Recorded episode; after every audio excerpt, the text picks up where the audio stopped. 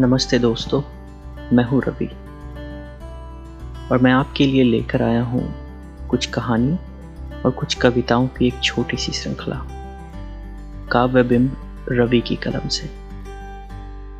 और आज की कहानी है बुलबुले।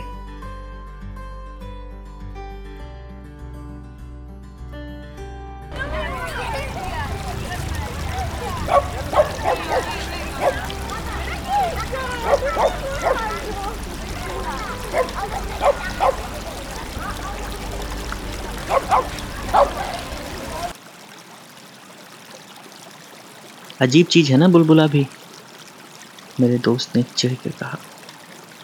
मैं और मेरा दोस्त हम अक्सर गंगा किनारे रेत के टीले पे बैठकर वक्त काटते थे। हमारी दोस्ती बहुत अलग है ना। वो कभी अपनी तकलीफ मुझे बताता है और ना मुझे कभी ऐसी ज़रूरत महसूस हुई। हम बस घंटों साथ चुपचाप बैठे रहते। शायद वो इतना सोचता भी नहीं है, और क्या ही ज़रूरत है। वो हर चीज़ में सबसे बेहतर जो है, चाहे वो कोई खेल हो या पढ़ाई। हमारी दोस्ती ऐसी है कि मैं बिना कुछ कहे उसे गहराई से सोचना सिखाता हूँ और वो मुझे मेरी गहराई में डूबने से बचाता है। और फिर उसका वो सवाल, अजीब चीज़ है ना बुलबुला, जैसे मुझे जगा गया। जवाब में मैंने बस मुस्कुरा दिया। फिर उसने कहा, नहीं देखो ना, कुछ है नहीं, बस पानी ही है, लेकिन सब बच्चे पागल की तरह दौड़ रहे हैं।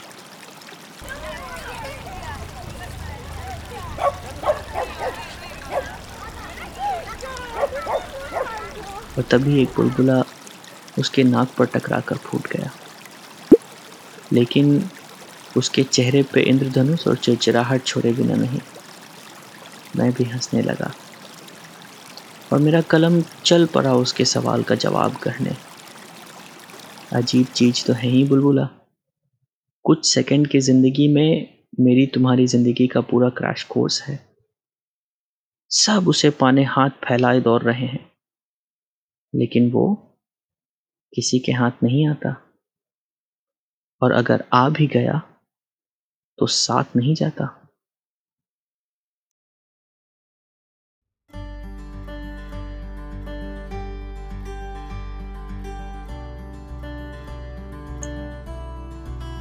समुंदर किनारे हवा में तैरते बुलबुले इंद्रधनुषी, जो कैद हैं तो सप्तरंगी और फूटें तो कुछ भी नहीं। पास बैठे नादानों के बेतुके सवाल, टालो तो आसान लगे, ढूंढो तो उतने भी नहीं। एक क्षितिज पे सुबह हुई और एक पर शाम। कोटि रवि है निशापट में, रास्ता दिखाएं उतने भी नहीं।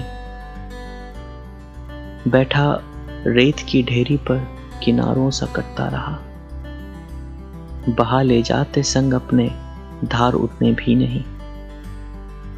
जिंदगी तेरे रेत तले केकरे सा दबता रहा, घुटन थी गाढ़ी पर ले जाती श्वास उतनी भी नहीं। फिर नजरिए की सांख लांघी और घुस आए बुलबुले में।